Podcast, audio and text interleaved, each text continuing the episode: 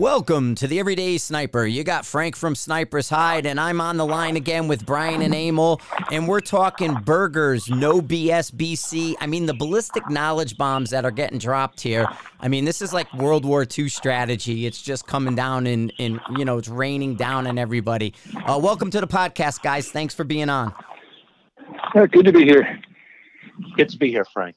Yep, yep. Really appreciate it. We're uh, just some great feedback and uh, everything. We, we'll go into some Q and A in this episode because you guys have been asking some questions out there listening, and, and we're gonna get caught up. I think we we pretty much talked on the the short, mid range, and then out to ELR with with um, not only what you guys are doing through Berger, but through uh, AB and, and your team shooting and, and things like that.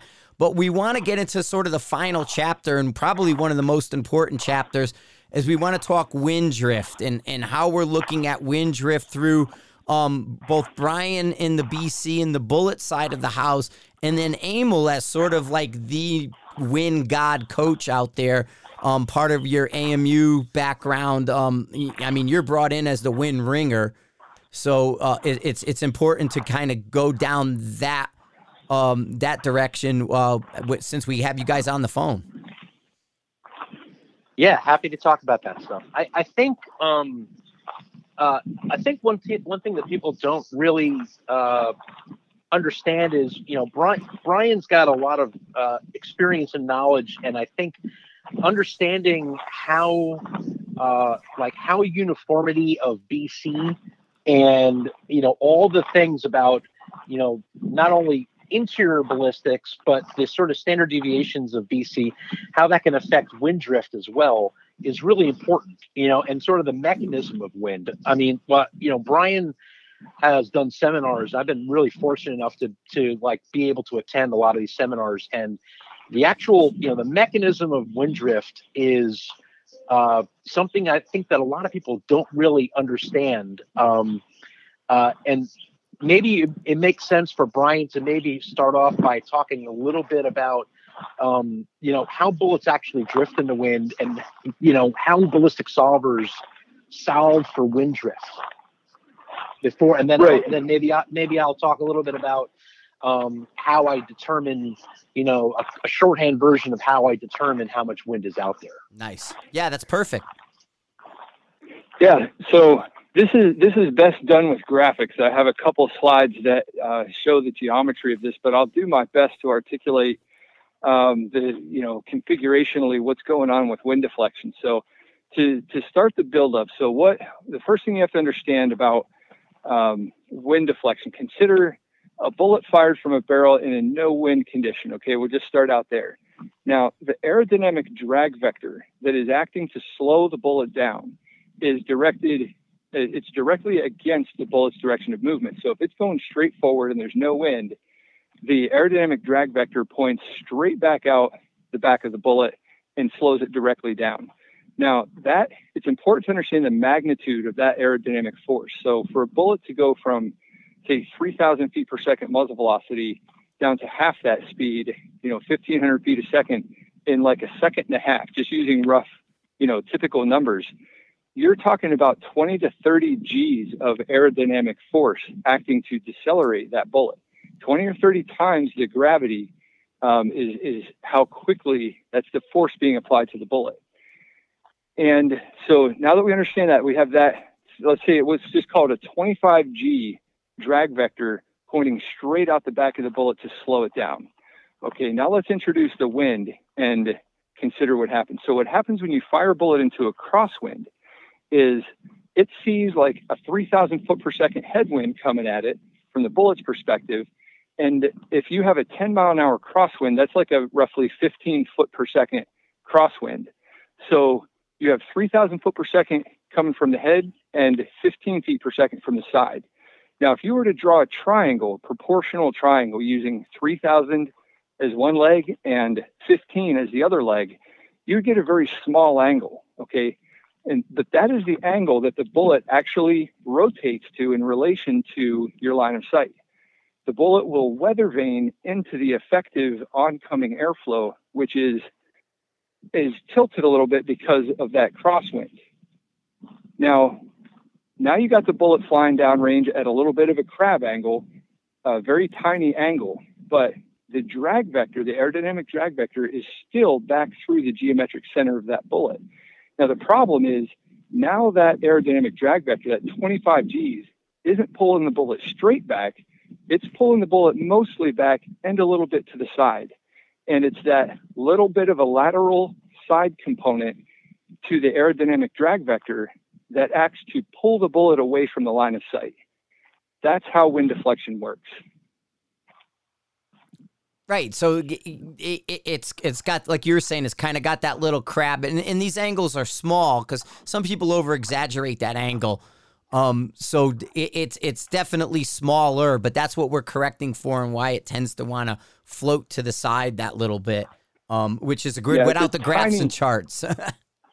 Yeah, yeah, it's a tiny angle, and and if you do represent it on a graph or on a graphic of some kind, you have to exaggerate it to even see it, because obviously, like the the bullet's making a round hole in paper. Even if you're shooting through an incredibly strong crosswind, and you shoot into paper, um, the bullet hole is still going to look round. It's not going to look like a keyhole where the bullet's flying at like a 45. You would need a 3,000 foot per second crosswind. Um, that's like 1,500 mile an hour wind in order to make the bullet fly at a 45 degree angle. But but that's what would happen, right? It's this is a bigger problem with uh, uh, like the waste gunners and you know the bombers in World War II that had Yep. the waist gunners shooting like into a several hundred mile an hour crosswind. Um, so these there are cases where you do have extreme crosswinds and the bullets do fly at more extreme crab angles related to the line of sight. Um, but for like normal stationary platforms where you're looking at, you know, usually usually under 20 mile an hour crosswinds, it the, the angle that is, that the bullet flies with is too small to see in like a bullet hole or anything like that. But remember, you're dealing with 25 Gs, and even the slightest little bit of an angle is going to um, pull that bullet away from the line of sight by a noticeable amount. nice, nice. So So one of the go ahead. one of the one of the myths or misunderstandings is that you know the wind blows on the side of a bullet. I've heard people ask me for a side BC for a bullet. They're like, well, the BC, you know, that explains how the bullet slows down, but what about when the wind blows on the side of it?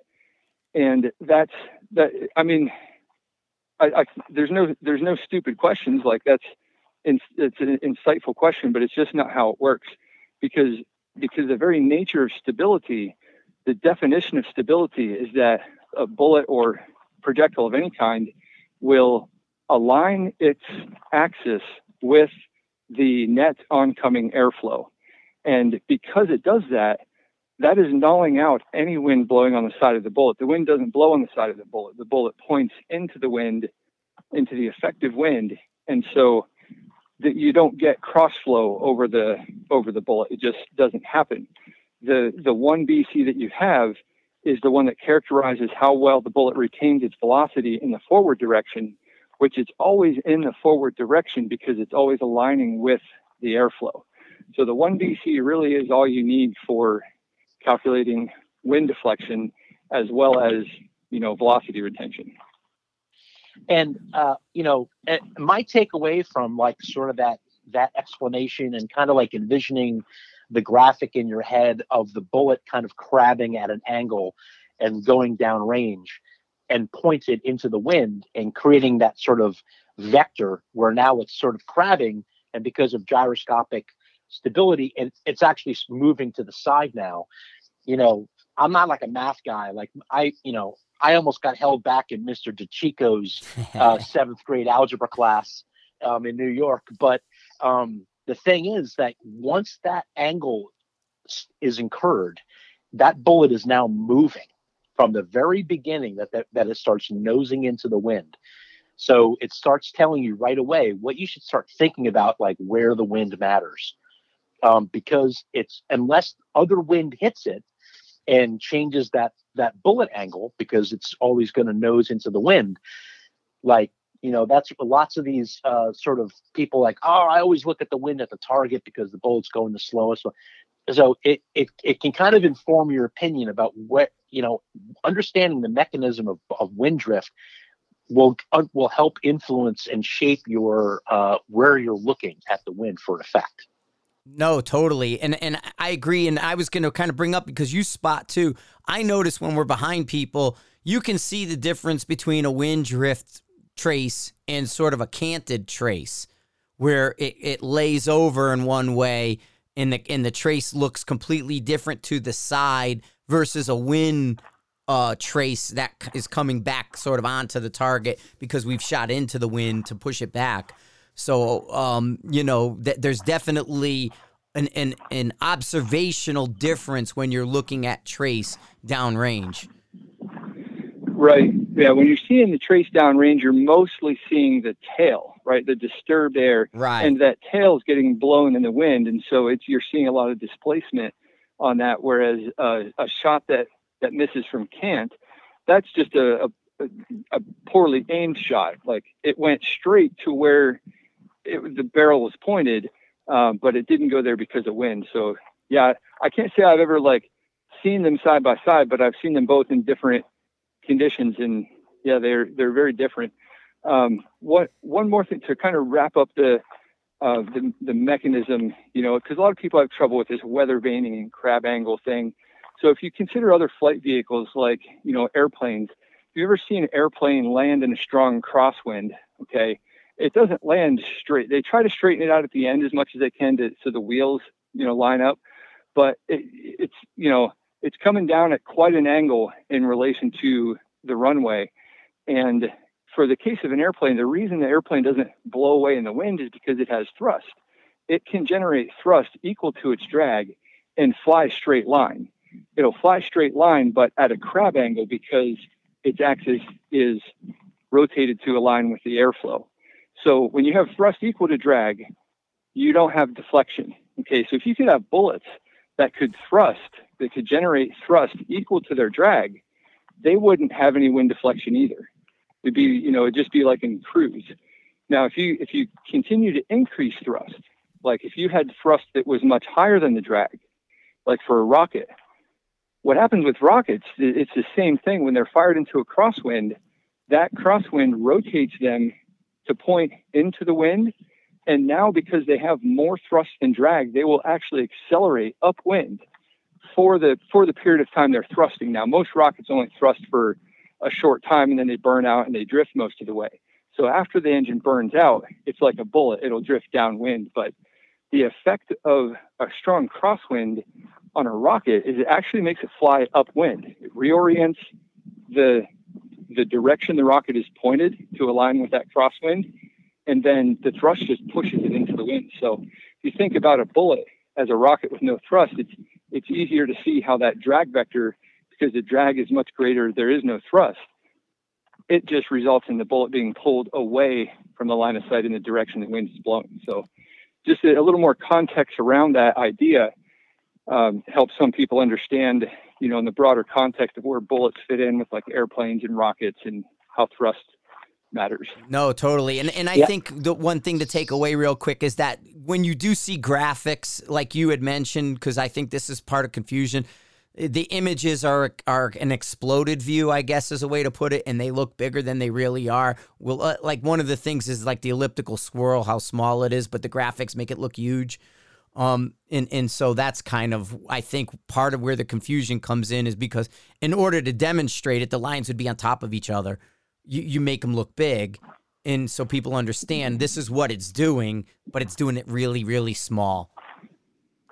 That's right. Yeah, it's it's you have to exaggerate it to see it, but that can sometimes lead to more confusion unless you explain it well. Yeah. No. Great. Good job. Go ahead, uh, Emil. I, I know you had something to uh, add. Oh, I, I was just going to say anecdotally, you know, I uh, I have a friend of mine. He's a, you know, he's a NRA uh, shooter, uh, really good one. You know, high master, distinguished rifleman. He's in the army, and he's a little bird pilot. And uh, he told me he's got all this, you know, shooting background, and he said it really screwed him up because when he's, you know, shooting rockets out of his little bird in Afghanistan, uh, he had to aim downwind he has you can't you know he's just aiming upwind in the wind, um, but with the rockets he you know had to kind of train his brain that he's got to point that grease that grease pencil crosshair on his on his windscreen downwind from the rocket in order to get the rocket to hit the target. yes, leading the target. Yeah, rockets. Um, so Bryan, now kind of go. How does that BC number work for your? Um, are you guys there? I'm here. Oh, okay. Yeah. Got quiet for I'm a here. second. Oh, that, how does the BC numbers go into your calculators, and and how are you sort of managing that side of the the the, the drift side, like letting the prediction come in? Right. So the so there's sort of a cascading effect where, where that a ballistic solver goes through. Um, the BC that you put in is characterizing the bullet's ability to penetrate the air. Okay, in, in words, that's what that number is is quantifying, and it's made of the bullet's sectional density, which is its mass and its cross section, and also a form factor that describes its aerodynamic drag, the aerodynamic shape. And so that's all that's encompassed in the BC, and that through the calculations of you know deceleration, F equals ma, you know things will slow down in proportion to the force that's applied to them, um, or speed up and and their mass. So it's really from first principles of physics. Um, this is the aerodynamic force that a bullet will experience at this flight condition, and then the solver says, okay, well, that generates this much drag that will cause this much mass to slow down this many feet per second in a time step. You know, they these solvers um, they integrate the equations of motion numerically, and they typically step at a thousand hertz. So every thousandth of a second, um, you propagate that state into the future, which is you know just inches. And then now you're at a new condition. You're at a lower velocity. The aerodynamic drag is a little less and you're a little bit further down range and a little bit of time has elapsed. Now, using that as a starting point, you propagate that into the future. And really, the baseline thing that you have to, to integrate is the bullet's velocity. From the velocity, if you know the velocity at every point, you can know the time of flight to a target. You can know um, the wind drift because wind drift is a function of lag time, which is the difference between the actual and the vacuum time of flight. Um, now, the interesting thing about wind and ballistic solvers is it's where there's a real breakdown that happens because in a ballistic solver, you usually just get one chance to put the wind in. It's, you know, 10 miles an hour from nine o'clock or whatever you assess. Um, but that's probably the biggest disconnect between what's going on in the simulation and what goes on in the real world. Because in the real world, you never have a constant wind speed from a single direction for the entire trajectory. It just, it's not reality. Um, gravity is nice like that. You can count on gravity being the same pretty much everywhere on the Earth for the entire trajectory. Um, but wind is not like that, and it's why it's one of the reasons why it's our biggest problem. Um, wind is different at every point, and you have to somehow collectively sum all of that up into an input. You know, we used to have ballistics programs with multiple wind inputs, like from you know you could determine the range segments and what the wind speed and direction was at each segment and we still have that in the uh, PC program, the Applied Ballistics Analytics software. Um, you can, because that software is made to actually have live inputs from uh, an array of wind sensors that you put down range, but you can put them in manually too, just to play games. The reason we took them out of the mobile apps is because it's just too cumbersome in the field to like, by the time you figure out what the wind speed and direction is at three or five segments, it's changed. It's something else, you know. So it's it wasn't really practical. Um, so we took it out. But there's nothing in the ballistic solver that prevents it from calculating a dynamic wind field. We just can't get a dynamic wind field into the solver. You know, a shooter through the interface, it's it's just not possible. Now there's technologies being worked with, you know, optical wind readers and you know different ways of generating measured sensory wind data that can be fed into ballistic solvers. And whenever those technologies come online, the solvers are ready. You know, all they need is that input. Um, but unfortunately, you know, state of the art now, where most people are limited with one, you know, one speed, one direction, that's it. But because the solver actually operates at a thousand hertz, it's you could give it a a different wind speed and direction at every thousandth of a second along its flight, and it would chug along and pump an answer out that's consistent with that wind input. Um, that, but it's just that wind, that resolution of wind data is not available to us. Yeah, no, that's that's a great point. That it's not that straight line. It, it, it's kind of I, I like a zigzaggy line, and it moves around all weird. And so, the the I've I've had a problem here in Pike National Forest. Um, it was an 800 yard shot, and in the way the the forest was, and, and we're at 10,000 feet above sea level, just standing there.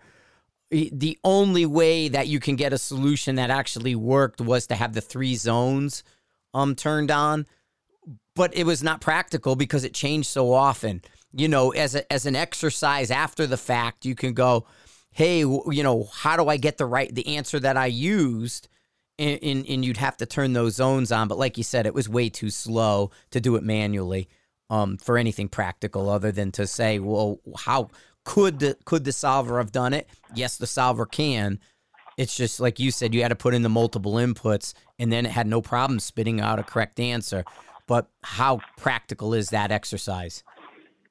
Yeah, and that and that brings us back to Emil and the, the insight that that you can develop of, uh, by you know paying attention to these wind fields, doing the calculations like at, at home on the computer, and because you, at some point in the field for application, you need to boil that down to one speed and direction. And if you're able to look out and say, okay, well, I think it's doing this here and that there, and then maybe a little something different at the end, you you have to be able to distill that down into inputs that would be consistent with the overall effect of the wind. And Emil can explain how he does that a lot better. He's really good at it. Totally. Emil, on you, man. Talk yeah. talk wind. yeah. Yeah.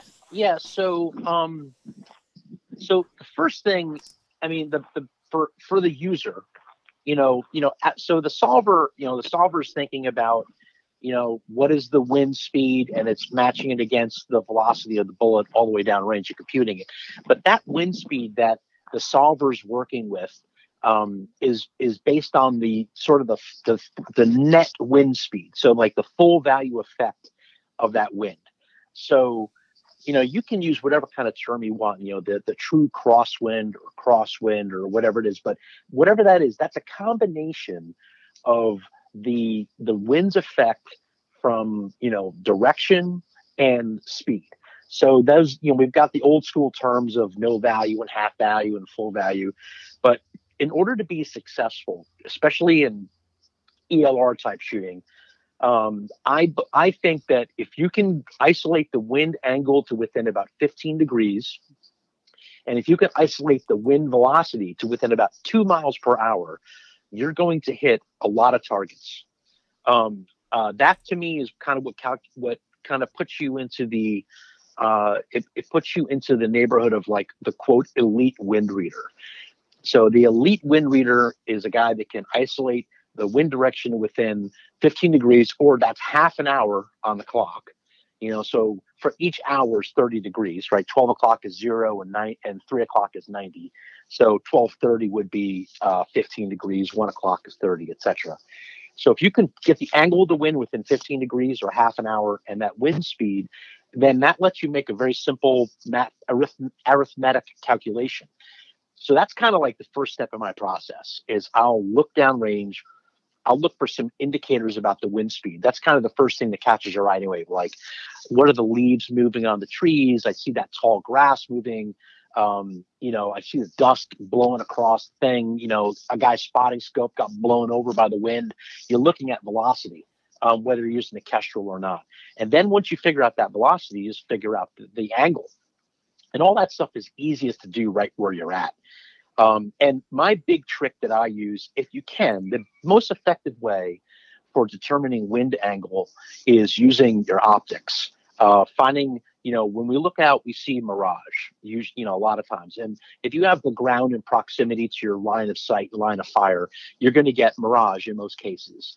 Um, and mirage is a great tool for me, I use it more for direction than for velocity. A lot of the old school shooters would go, Yeah, you see, when the ripples look like that, and if and they go up at a 15 degree angle, if and that means I was never one of those guys that really put a lot of stock in like the Mirage looks like that. That means it's exactly 2.5 miles an hour.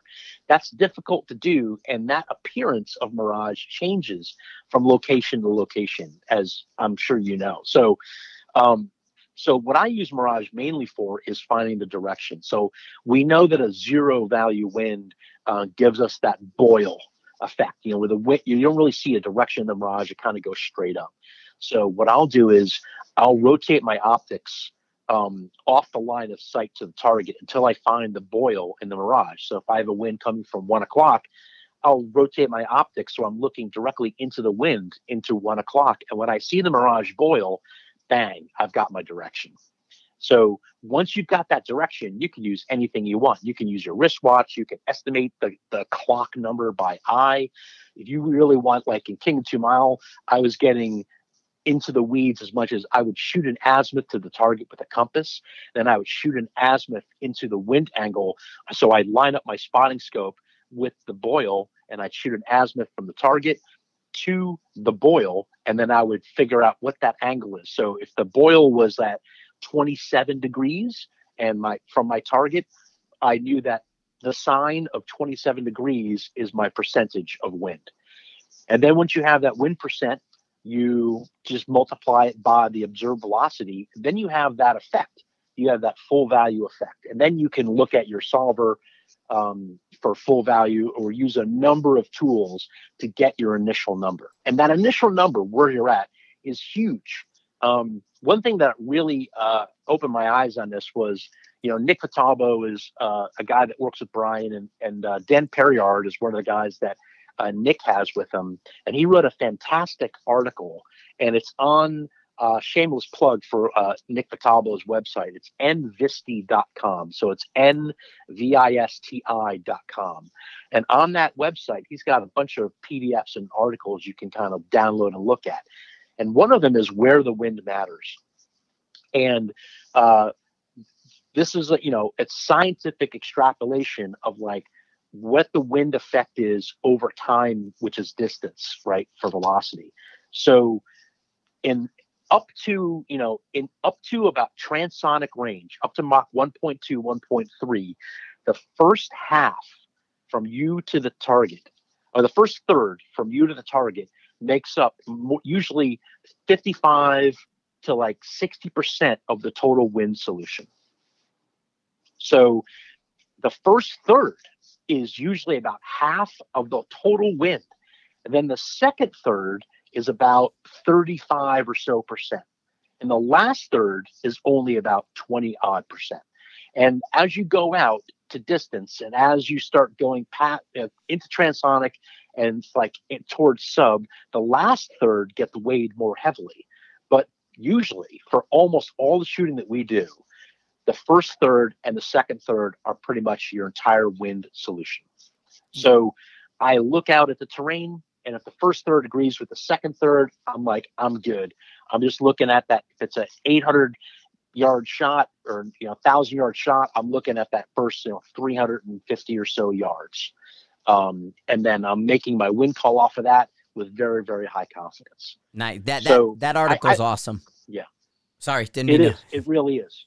No, no, no. It really is. Um, because it kind of lays it out in a way that, you know, uh, a couple different ways. Uh, one of those ways that they that that Dan lays it out will resonate with with you of like understanding of why the wind uh, how the wind sort of aggregates as it goes over distance. And this is again all based on you know time of flight, uh, time of flight calculations and that drift, you know, sort of based on a solver.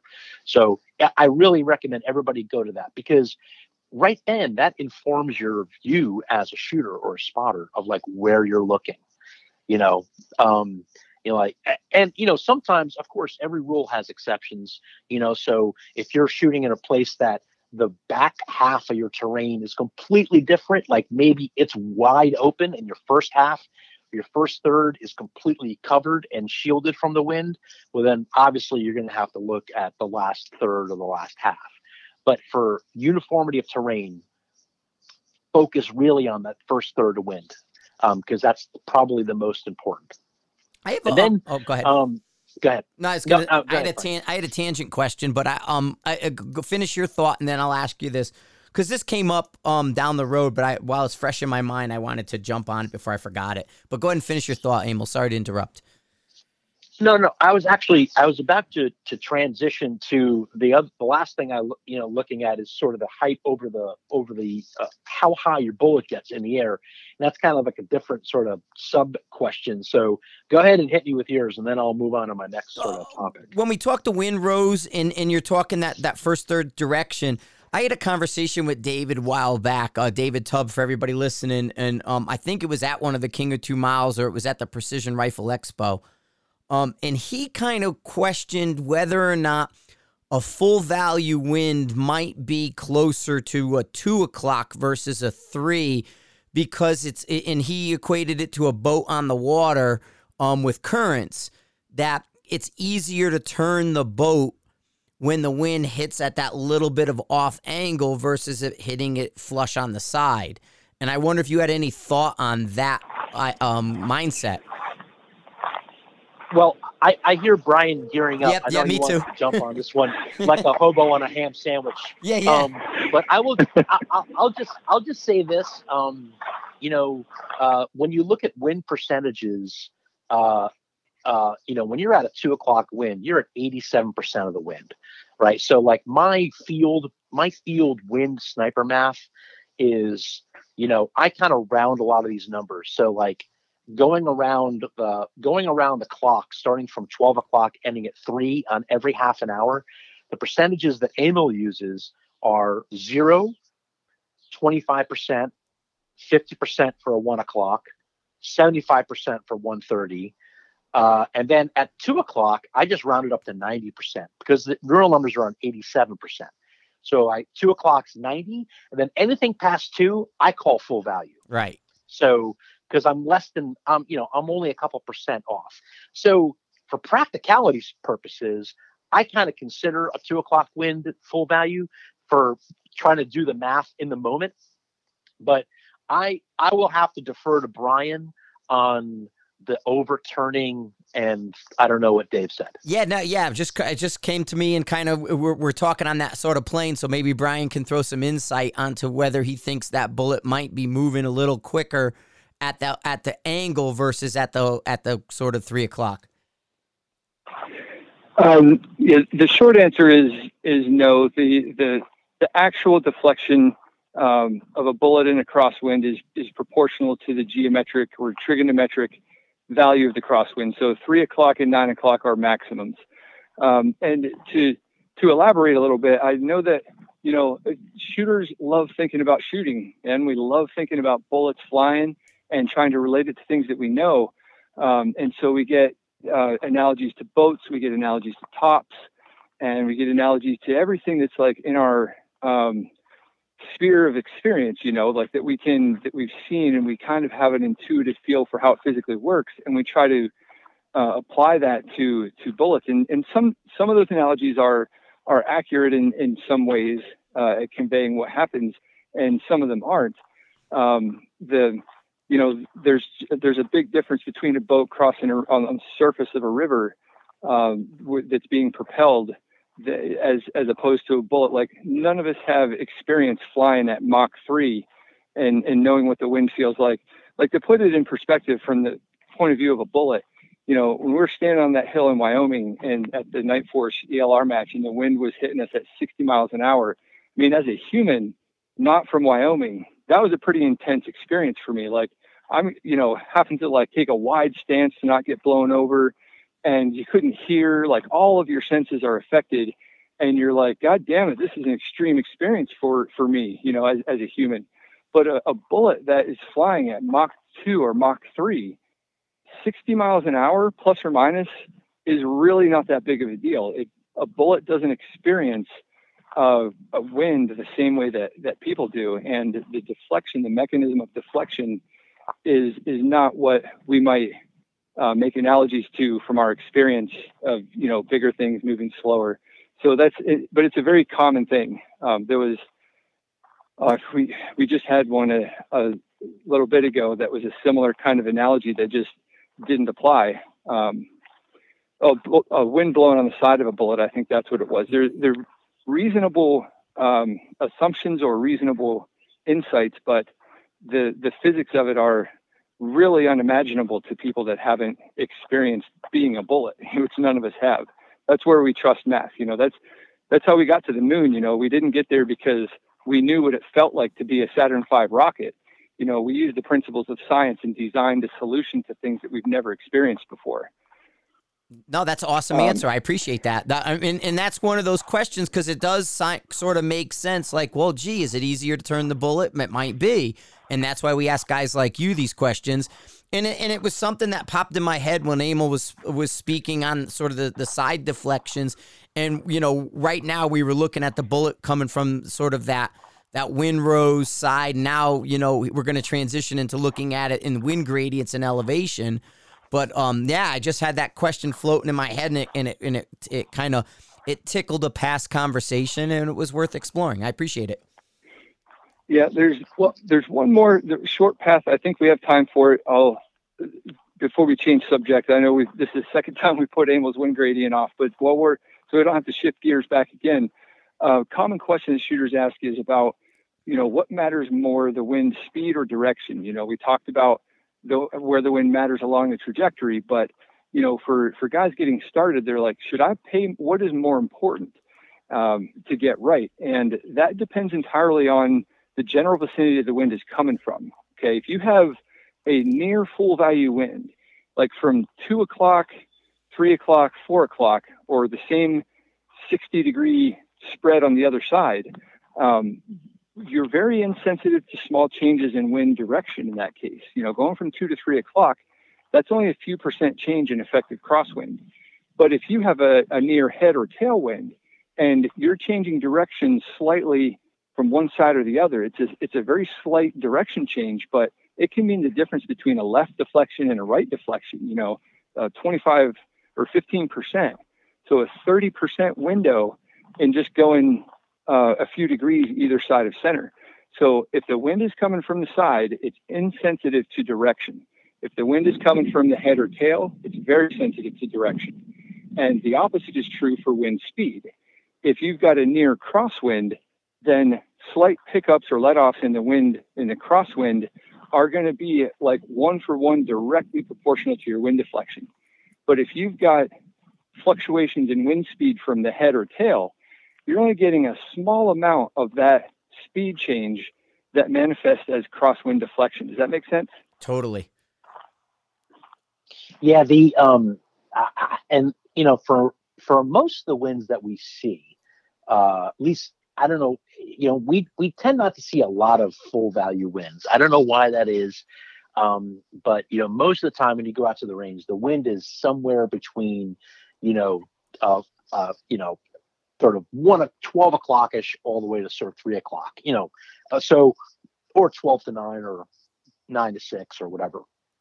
So, um, for me, I kind of look at it the same way Bryan does. Uh, if I am dealing with a wind that might be fluctuating from say 12 30 1 o'clock and all of a sudden tick over till 2 o'clock wind well then value or direction is much more important than like a slight error in velocity because you know, the wind goes from a maybe a 1230 wind over to a two o'clock wind, well, you've just increased your you've increased your value by you know 60 something percent. So that's a huge miss. Um, you know, at a constant velocity of like say 10 miles an hour.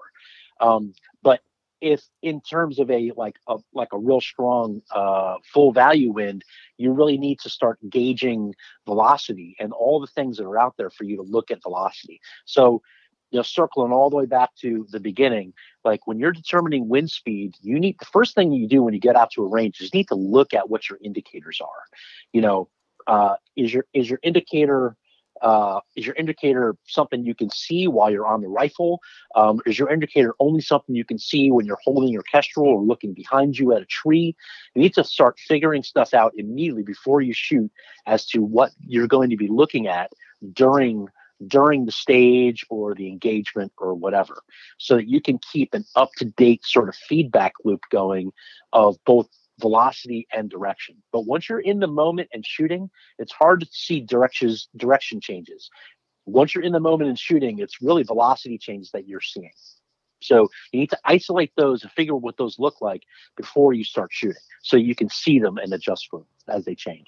Nice, nice. Now we can jump into the wind gradients because that's that's an important element when we're shooting. The the farther out we shoot, the more important the gradients become. So we'll go uninterrupted yeah. with gradients.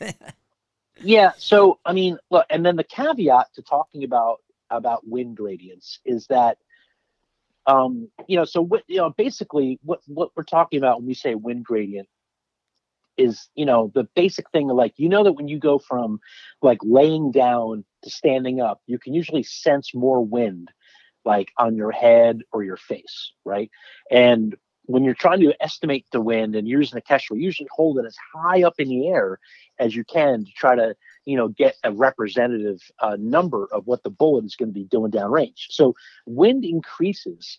The higher you get off the ground, the, the, the more the wind increases. And the basic reason for that is that uh, friction from surface, from the surface condition, will slow down the wind.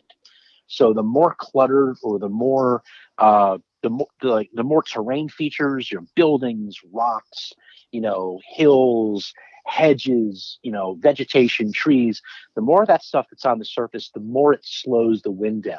And as the wind gets higher in the air, as elevation increases and the wind clears those obstacles, the wind will speed up.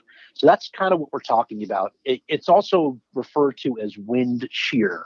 So theoretically, it's a very well understood thing. It's just math um, to predict the what the rate of wind speed increases with altitude. And it's used a lot in like, you know, the guys that make the windmills for power generation and architects designing big buildings um, to kind of calculate what the wind load is on a building or how fast the the windmill is going to spin and figure out where to place these things so you can make the most power. So it's very well understood science. But as shooters, you know, we do have to understand that it's not; these are not. Uh, they're not deterministic, and that's a word that I kind of got from Bryan. I had to look up exactly what Bryan meant when he kept saying non-deterministic, and non-deterministic. The definition I found was that it's assumed deterministic means it's assumed to occur with certitude. So if it's non-deterministic, we it's not assumed to occur with certitude. And so how wind in gradient increases, it's generally associated with the roughness of the ground. So what that surface condition is, and since that surface condition is rarely uniform, our numbers and our calculations are usually not exactly right.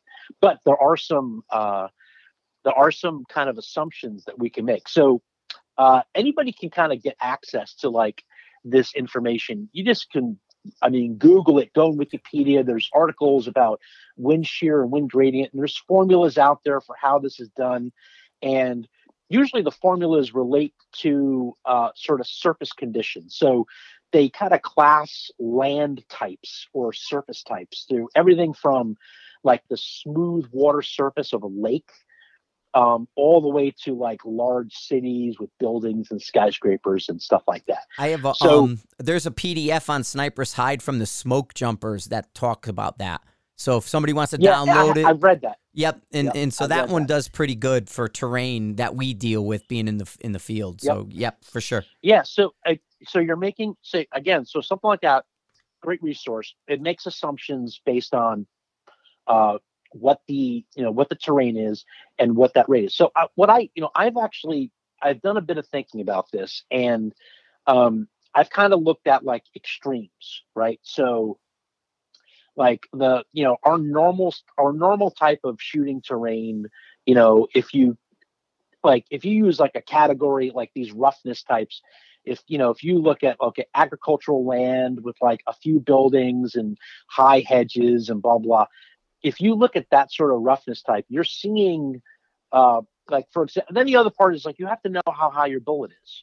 So if you're shooting at short range, the bullet really never gets far enough off the ground to have any sort of a uh, a wind gradient. So people that are thinking about this or worried about it, unless you're shooting, I think, to where your bullet is, you know, up above eight, 10 meters you know, or up above 20, 30 feet. And to put that in perspective, um, a a 308 at a thousand meters, you know, your height, your max ord is around 18, 19 feet, something like that, right? So you'd have to get, um, you know, on on kind of normal rolling terrain, uh, you're really probably dealing with less than 10% of a total wind gradient. So that means that the wind speed from where you're measuring it like six feet in the air up to the maximum height, I mean, 18 or 20 feet in the air, it's probably only increasing maybe up to 10%. So if you add 10% to your wind call um, at that extreme range for 308, you're probably taking into account what what the wind gradient effect is. If you're shooting over like rough terrain, forests, you know, all that other stuff, you might see a hundred percent increase of of that wind gradient. But the bullet really isn't in that spot for that long. But if you're shooting at, so I ran while we were talking earlier, like if I'm shooting a six millimeter, like a 105 Berger hybrid at a mile, okay, my max ord's about 50 feet. Okay, it's 50 feet in the air, and you know, at, at 50 feet in the air, uh, you know, you're talking depending upon the terrain, you could have you know as little as maybe less than 10% of wind increase up to you know maybe 150 close to 200% wind increase. So it's really dependent upon the terrain and upon the height of the bullet. There's really unfortunately there's no real you know hard and fast kind of rules of thumb you can apply. What i would recommend people do if they want to understand this is there's even lots of these online calculators if you just if you type in a uh, wind gradient calculator you'll find a couple of these different you know whether it's a university or it's a company that makes like power generation windmills um, they'll have a calculator right there. You can enter stuff in. They'll have the roughness classifications, the land cover types. You enter in the coefficient, you know, so it's usually a number uh, that represents. It's an exponent. So uh, that that it plugs into this formula, or you can actually find the formula. It's called a power law formula. You could find the power law formula and build your own spreadsheet and uh, and input that stuff yourself, and you can see the different sort of the the differences in what that wind gradient is. Uh, so uh, that's I don't. It's very tricky to kind of tell people, hey, if it's this, do that. My advice is for people to kind of go and look at data and see, and then look at where where you're shooting, and then do some experiments. Like, hey, if I'm shooting where if I'm shooting where my bullet is, like extreme example is you know at um here I have I pulled up my thing here. So with like a 375 uh, class bullet at 2,500 meters, uh, that bullet's 30 meters in the air, right? So and the very very smooth range, um, you know, kind of like a flat range type of deal, your wind increase is only 12 percent. But over really rough, rocky terrain, the wind increase could be 290% at maximum ordinate, which is 30 meters in the air.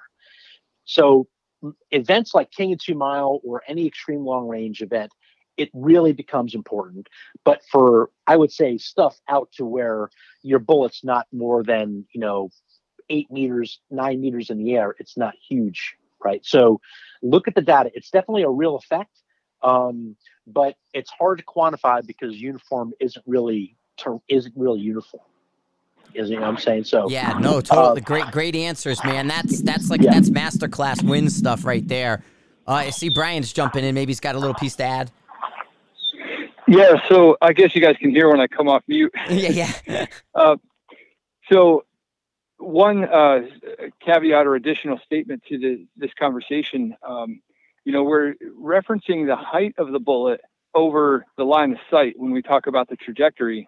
Um, but when you talk about wind gradient, uh, the, the height that's referenced is the height above the ground. And so if you're, let's say you're shooting across level ground all the way from you to the target, the height of the bullet over the line of sight pretty much is the height of the bullet over the ground. But in many cases, in shooting long range, you're shooting over a gully or over a canyon where, you know, the bullet might be close to the ground until it clears the edge of, of the cliff or whatever. And now all of a sudden, the bullet might only be two feet above the line of sight, but that could be 300 feet above the ground. So now that air can be blowing, you know, through that canyon, and the the point at which your bullet is in the wind could be hundreds of feet above the ground at that point, but only a few feet above your line of sight. So it's and, and that's where these wind gradient, like the the calculations are made for stationary things. Like I'm a building, I'm always right here on the ground. What's the wind gradient as you go up in stories, or the same for windmills. But when you're a bullet and you're traversing over terrain, um, yeah, it's you got to consider like how far the bullet is flying above the ground, and that's the height that, that you could use in the wind gradient calculation. Nice. Yeah, it's a really good point, Bryan. Really good point. Um, and it's something that you know you, that I do like you know shooting in the you know every once in a while I get a chance to go out to Idaho and do some uh, shooting and uh, it's all across canyons and things like that. So the problem is, you know, our ways of our ways of estimating wind direction and speed. Sometimes, if you're shooting over a canyon, you have zero knowledge about what that wind is in the middle of the air between you know two major terrain features because the wind could be get could be changed by the terrain you're on you know so uh, and you can't see mirage because you need the ground proximity to your line of sight in order to see mirage. So any mirage you see looking across a canyon is coming from the ground right in front of you. It's not coming from the air in the middle of the canyon. So, you know, you have to like you have to be pretty smart. And that's a whole other topic that we probably don't have time to even get into today. But like terrain shooting and, and wind as it affects as terrain affects the wind in canyons and everything else. Um, also plays a huge part of it. So just going right with a straight, okay, I got my little portable spreadsheet here on my iPhone. I'm going to punch it in. I'm going to be money. That's probably not going to work out for you. But being aware of the effects, the general effects, and maintaining situational awareness of your surroundings, like Bryan said, hey, if I'm shooting across a, a, canyon or a gully to where all of a sudden my bullet's like 200 feet in the air, um, make understanding that uh, will help you hit more targets. And that's what we're really all about. Yeah, totally. And and we are yeah we're running out of time. I want to hit a, a couple points on on the Berger side of things, but yeah, this was that is a great discussion and a great way of putting it. And and we see the canyon shots and all that out here as well quite a bit where there is nothing between you and the target, and and that's where you have to kind of throw in your little personal rule of thumbs and try to say, okay, I'm going to add an extra ten percent to this guy because I can't see what's happening. Yeah, absolutely. Yeah, I mean, and then at you know at the end of the day, you know, you know, hold left edge, right? Right, right. that left edge hold. the left edge. Um, hey guys, so yeah, I want to wrap up here this little bit. We we answer. I'm going through the questions here. We got a couple that we answered. Like one's asking about the bullet weights for King of Two Mile, and we talked about that in the last podcast. But there is one that comes with, and, and we want to kind of wrap up with the, with talking Berger. And so Ryan on the Podbean app asks about um your meplat reduction uh, with the Berger bullet lines become standard for all bullets eventually. Are you going to translate that to to other um, lines within the Berger family, or is it just going to stick with the what is it the Target hybrids? I believe.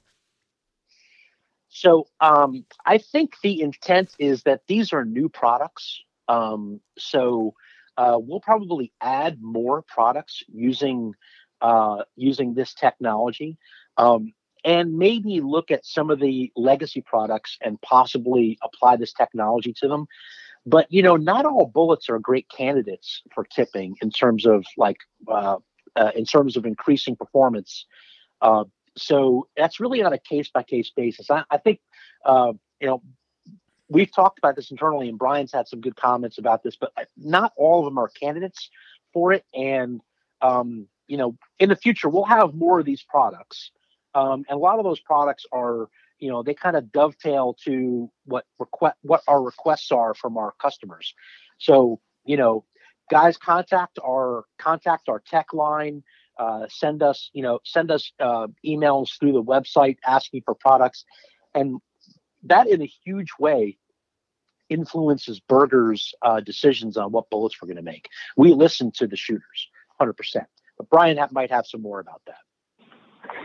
Yeah, in particular about the meplat reduction technology, that's the, the bullets that we're doing that to are the long range hybrid target bullets. So Um, in that application, if it's a long range bullet and it's a target bullet, then those are the bullets Emil is referring to as the candidates. Um, it raises BC and makes BC more consistent, and that's most relevant for long range shooting. Now, why targets in particular? Well, hunting bullets, there's a terminal performance aspect to hunting bullets that we don't yet fully understand how closing the tip of a bullet would affect uh, terminal performance. So we're, you know, we're not going to be pointing the hunting bullets. So that's kind of the category. If it's a long range target bullet, then it's a candidate for the tipping process, the meplat reduction. Gotcha. And um, Bryan, quick question while you're on there. Um, somebody's asking about the 257 hybrid you alluded to on Facebook. Do you have any insight that you can tell us? Yep, we're working on it. Um, you know, I explained our, our design process earlier uh, in an earlier podcast where, you know, um, it, it, ours isn't just a, a one way street of design it, make it, sell it. Um, our design process is, is iterative. You know, we do testing and development and go back to the drawing board and make improvements. And that's the process we're in now with the 25 cal. Um, when when we do cross the finish line, it's going to be something that has demonstrated through testing that is a you know best in class performer um, and we're getting everything that we can out of the design because we've tried different things. So we're just covering all the bases and being thorough with it and that's that's where we're at. Okay and one other this got asked twice so um, i'm gonna just ask it real quick. Um, so it's asking bryan is there a standard rate of change in bc with change in velocity? They're looking for a rule of thumb is what i'm guessing. Um, there's there's really not because it's bullet to bullet dependent. Um, I mean, the only things you can really say for sure is that G7s have much less change. Uh, G7s have much less change in BC than G1s as you change velocity. Um, also, you can typically say that the G1 BC of a bullet will go down as it slows down, whereas the G7, uh, because it's kind of splitting through the middle, the G7 BC of a bullet could go up or could go down at low speeds and long range. So, uh, but it's going to change a lot less than a G1. Um, but so there there is no um, beyond those observations. There's really no rate that you could apply to all bullets because they're all different.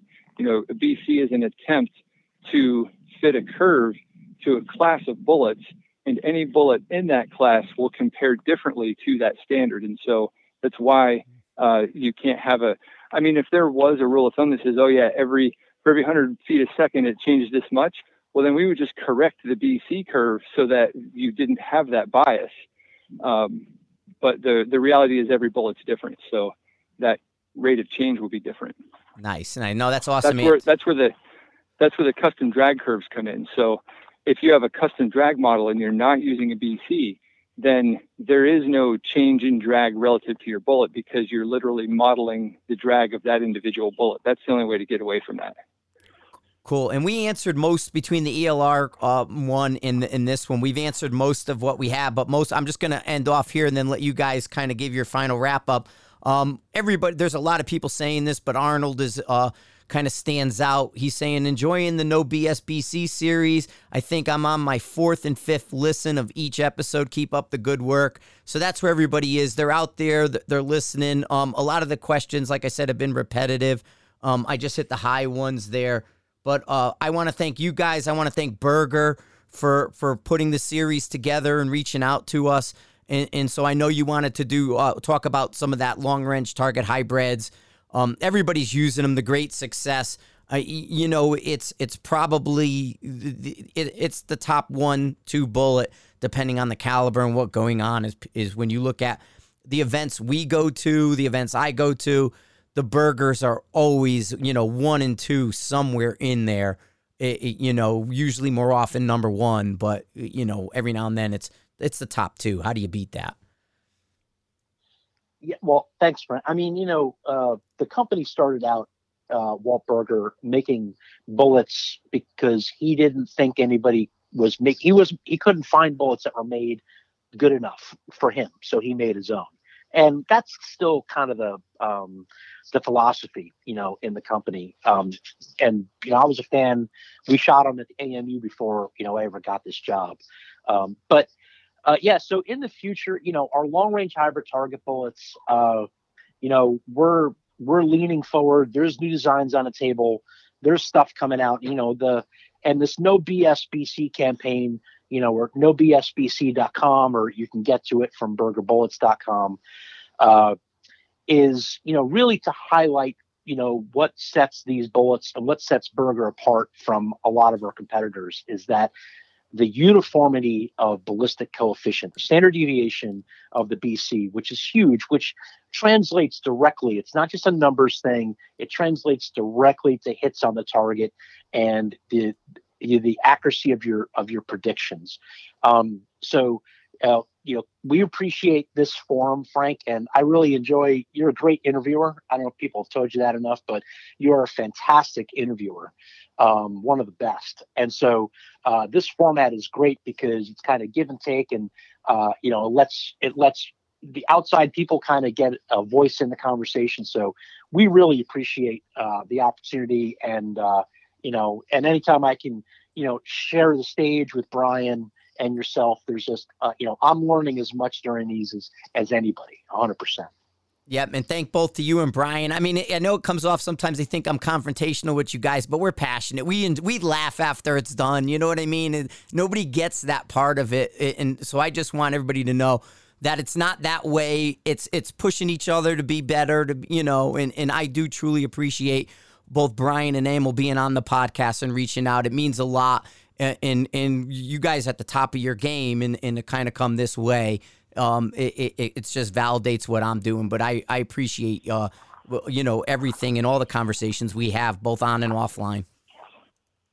Yeah, likewise, Frank. I, you know, I enjoy these two. It's, you know, I, I would, uh, you know, I would love to spend all day on the phone talking to individual shooters. It just, it's, it's not time uh, uh, well spent in, in, terms of efficiency. But when we get a chance to to speak to a larger audience, which you're, um, you know, we're able to do through your podcast, um, it makes very good use of, of, of the time to be able to reach a whole lot more people. And, and with, with such important information too, you know, we, Emil talked about the uh, Berger's philosophy in terms of product development and, you know, quality and making things better. Um, and a big part of that is the knowledge that is delivered at the same time, because a lot of times you can, you can make something better, um, but if the market doesn't understand how or why it's better or different, then it, it may not do as well. So the ability to deliver our message and the information, you know, the age old, you know, knowledge is power. That's that's what we're able to do through platforms like this. So we really appreciate that opportunity to deliver the the information about what we're doing because um, we are passionate about all the same things. You know, we're hitting targets is what it's all about, and whatever it takes to get there is what we're going to be talking about. Absolutely. No, thank you guys. Uh, all right, man, we're done. Thanks everybody for listening. Thanks for subscribing to the podcast. Go on the Podbean app and comment. Don't forget to go over. I mean, this is transparency. Berger's giving you all the information you can honestly ask for. So when you go to the uh, nobsbc.com, that's where you can go after this or, or, or to enhance this to follow up. Uh, you know, because there's white papers out there. There's there's different they're they're walking you through the process. They're telling you how to be successful with their bullet. It's your job now to not only listen to what we've been saying, but to go there and follow up and and to understand, you know, this in, in as deep as you need to go um, to be successful. And I want to thank, like I said, Berger, Bryan, Emil for putting uh, this all together and making it possible. Thank you guys. Thank you, Frank. Yep. Cheers. We're, Thanks, Frank. We're out.